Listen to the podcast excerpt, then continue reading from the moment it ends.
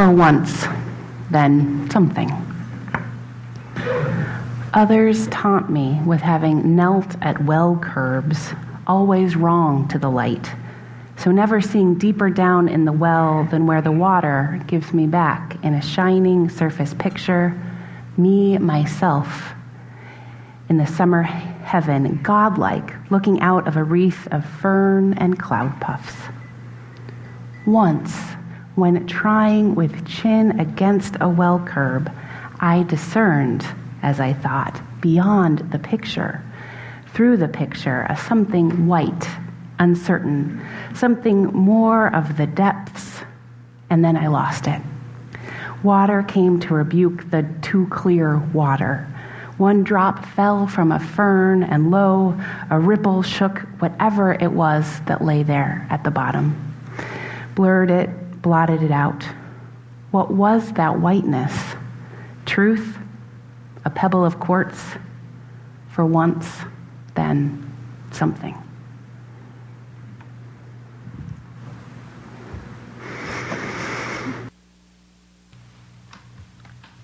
The Second Music by Annie Lighthart. Now I understand that there are two melodies playing, one below the other, one easier to hear, the other lower, steady, perhaps more faithful for being less heard, yet always present. When all other things seem lively and real, this one fades, yet the notes of it touch as gently as fingertips, as the sound of the names laid over each child at birth. I want to stay in that music without striving or cover. If the truth of our lives is what it is playing, the telling is so soft that this mortal time, this irrevocable change, becomes beautiful. I stop and stop again to hear the second music. I hear the children in the yard, a train, then birds. All this is in it and will be gone. I set my ear to it as I would to a heart.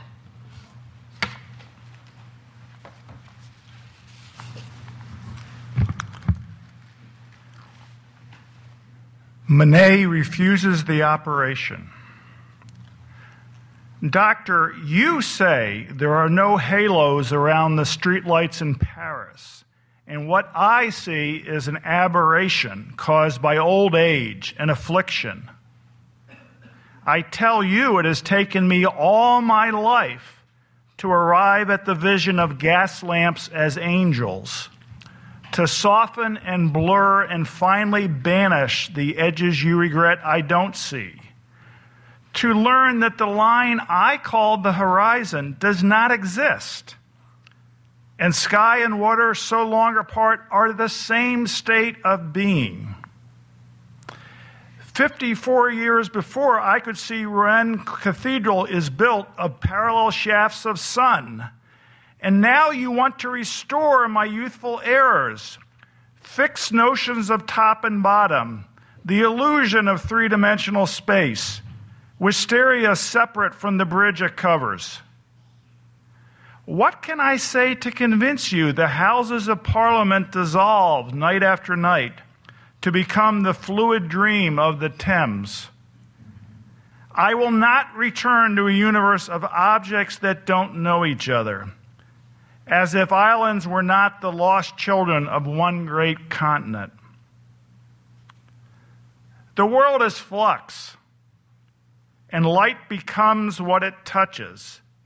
Becomes water, lilies on water, above and below water, becomes lilac and mauve and yellow and white and cerulean lamps, small fists passing sunlight so quickly to one another that it would take long streaming hair inside my brush to catch it. To paint the speed of light, our weighted shapes, these verticals, burn to mix with air and change our bones, skin, clothes to gases. Doctor, if only you could see how heaven pulls earth into its arms, and how infinitely the heart expands to claim this world, blue vapor without end.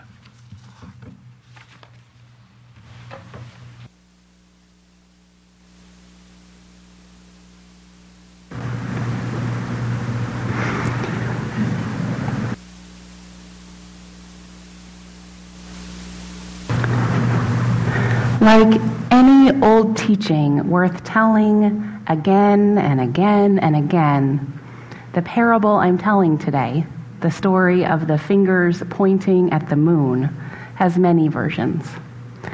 In one, the Buddha, Siddhartha Gautama, is teaching a group of his followers on a moonlit night.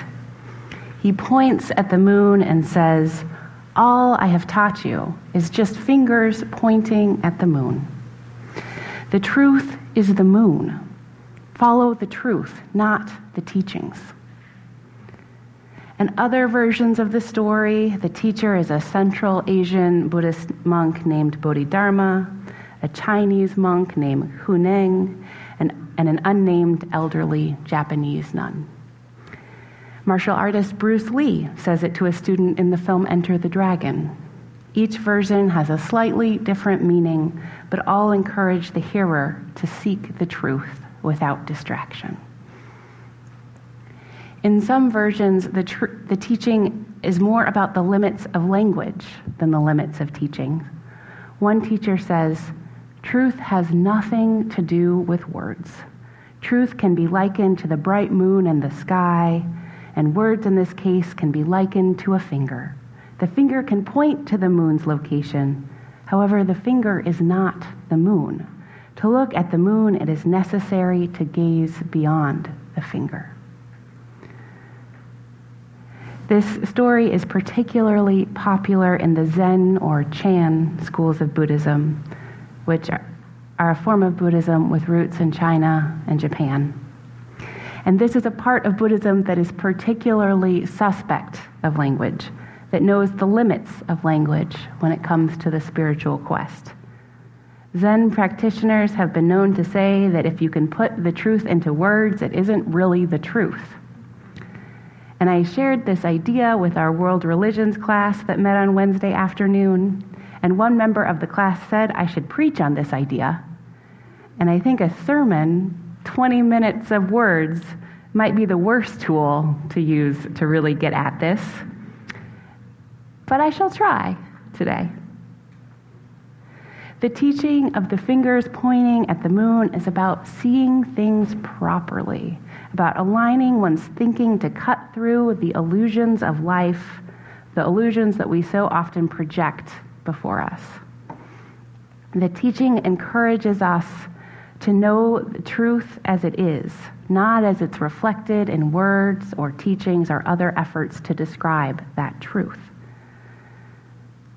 Metaphor is the best way I know to talk about this, whether it is the finger pointing at the moon or the metaphors presented in our poems this morning.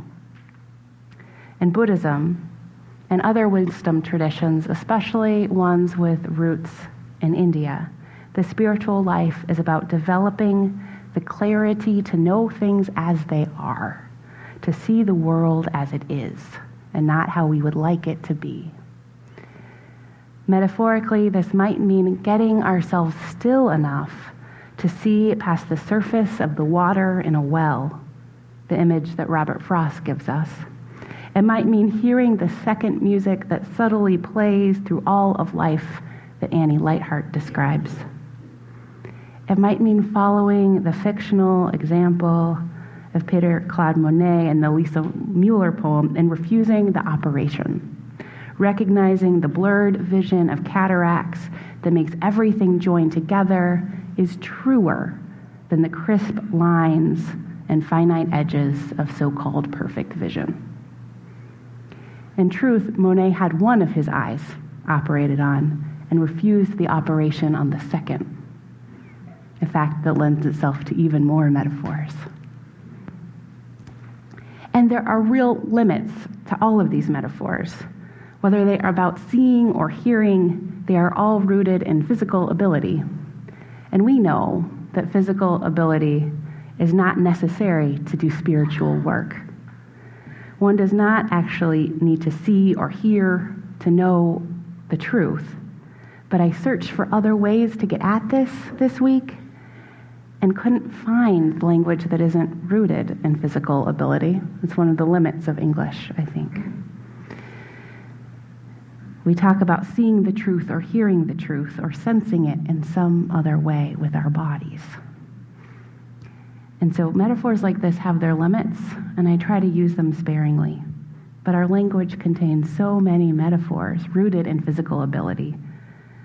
And today I just could not figure out another way to get at this. Back to the fingers. This is a powerful teaching that is worth lingering with. The Buddha telling his followers that his teachings are just fingers pointing at the moon, not the moon itself. The teachings are just guides toward finding the truth oneself, not the truth, echoes so much of what he taught. He told his followers that what he said was true only so far as it was useful, and discouraged people to take anything he said on faith alone, but to see how it fit with their lived experience. Do the teachings and techniques make your life better? Give you more meaning, make it easier to get up in the morning? That is why they should be followed, not because the Buddha said so. Buddhism's symbol is the wheel with eight spokes, which is the bottom center image on our quilt. And that image talks about the, the eight, eightfold path of the ethical life. That is why there is eight spokes. And as one might expect of a tradition that encourages people not to take things on faith alone, Buddhism traditionally has no creed or catechism or any documents like that. But a white American convert to Buddhism decided it was important that there be one, so he wrote one himself in the late nineteenth century, because all religions need a creed, he decided. Separating the finger from the moon is also about seeing things correctly, not mistaking the third-hand glow of the finger for the light of truth. And much of Buddhism is about training the spiritual eye to see things as they are, about waking up to truth, about becoming enlightened. This is done in a lot of ways, through meditation, through ethical living, through spiritual practice like mantras or making mandalas or sitting with koans. There's so much worthy of your attention in this tradition. And I'm going to jump to one of the most challenging teachings for me personally. And it's about a pattern of thinking and communicating that most of us hold. Almost every branch of Buddhism teaches that there is no such thing as a personal I. There is no self. There is no soul. There is no essence of us as individuals. The words I or you don't really mean anything in themselves, but it's a shorthand that we use in our language. A shorthand for the amalgamation of things that make us who we are, including sensations, thoughts, matter, perceptions, and consciousness. There is no enduring I, no enduring personality.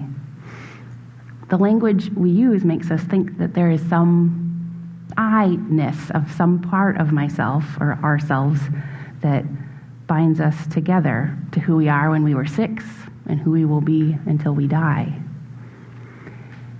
And Buddhism would tell you that that is all an illusion. That speaking or writing or about ourselves as though there is some particular essence that endures from minute to minute or day to day or year to year is all an illusion. It is a finger. It is not the truth. We need to gaze beyond this language to understand the truth. I find this idea so challenging. And I offer it up as a challenge. As Unitarian Universalists, we seek meaning in many sources. This does not mean, mean you need to believe every idea you come across. But sitting with ideas that might be unfamiliar and challenging, seeking to understand them, and letting that wrestling inform your thoughts going forward is an important religious practice.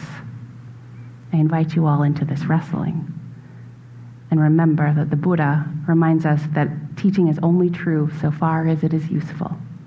So let that be your guide with all of this, with all that we do. And like any worthwhile metaphor, the fingers pointing at the moon can be used to mean many things in many contexts.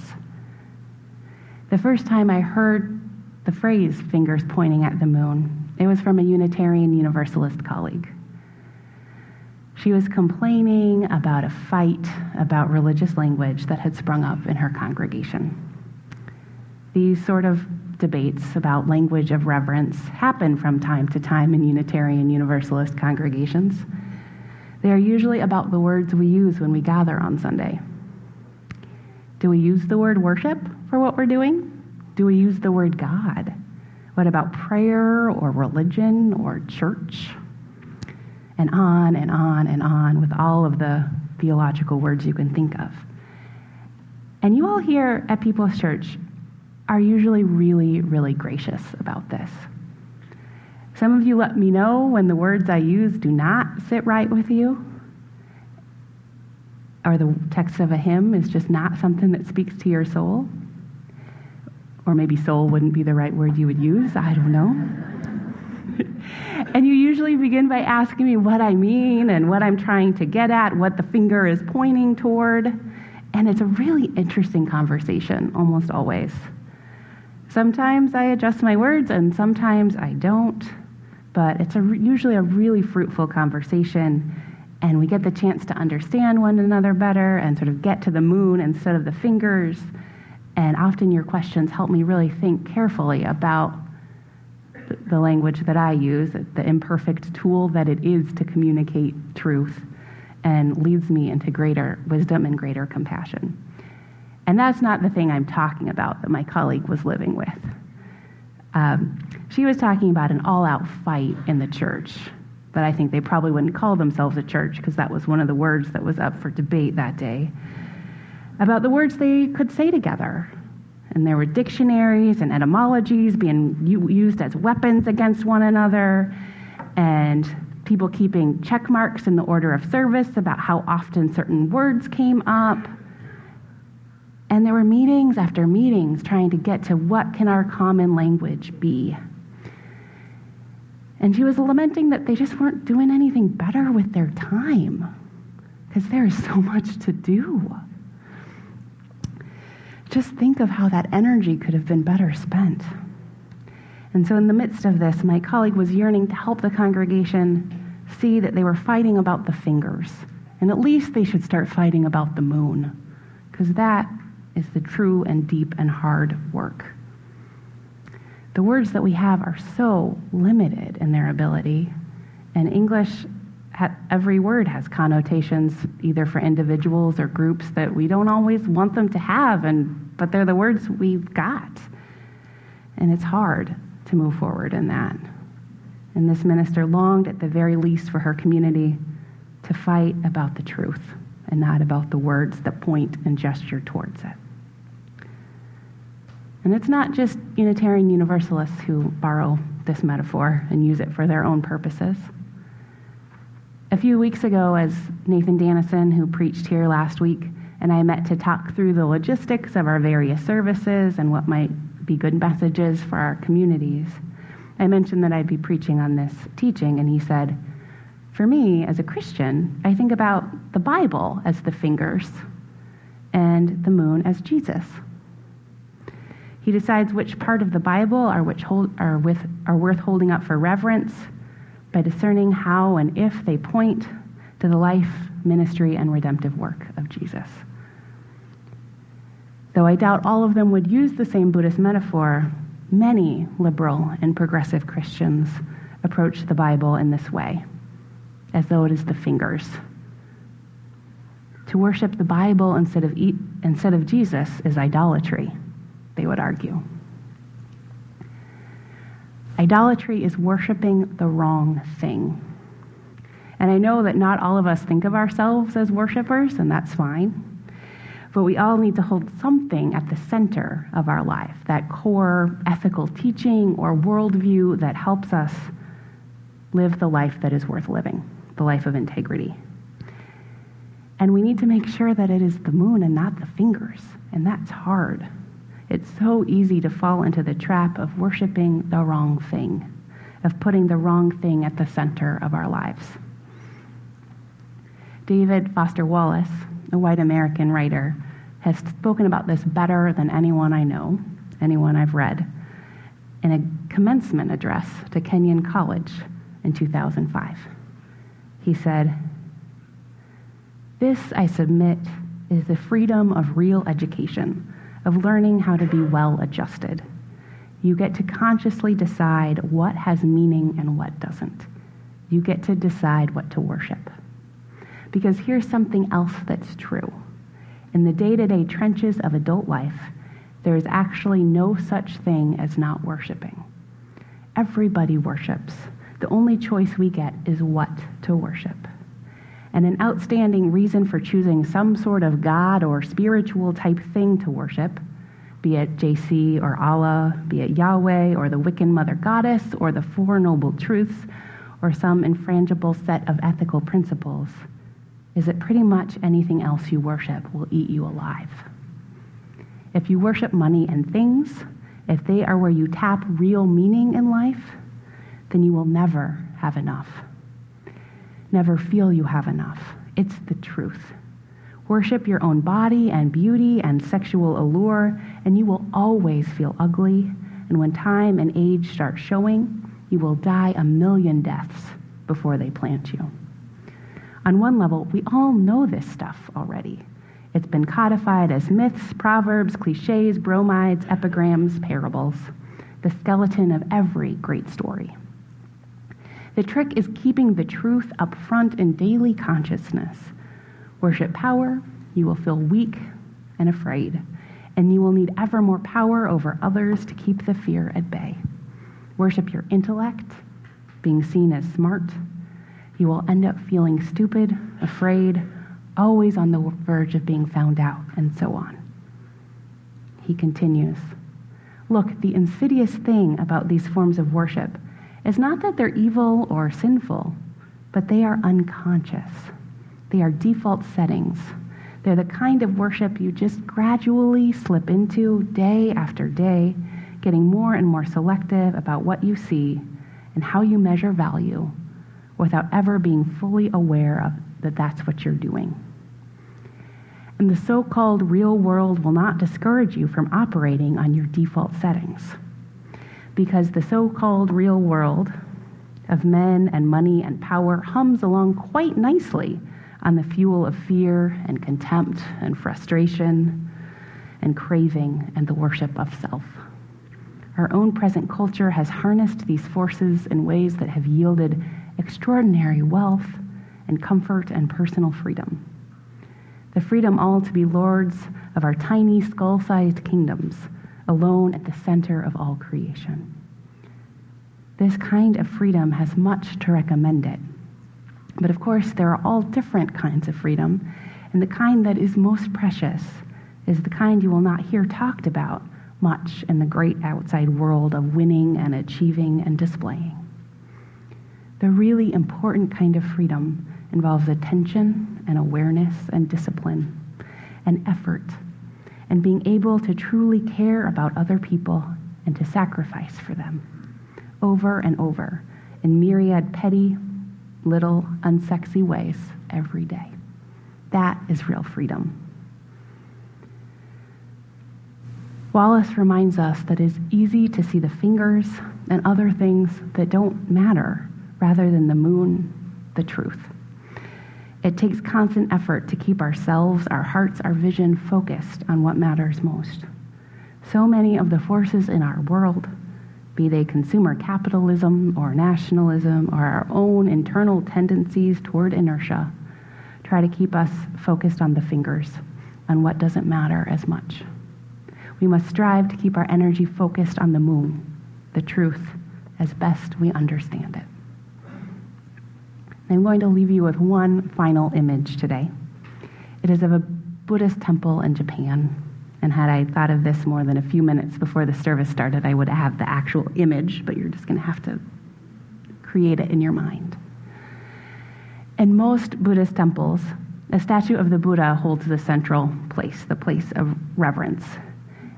And in this particular temple, instead of a Buddha, there's a statue of fingers pointing at the sky, reminding all who come to focus their attention on the truth, not the teachings, not the person, just the truth.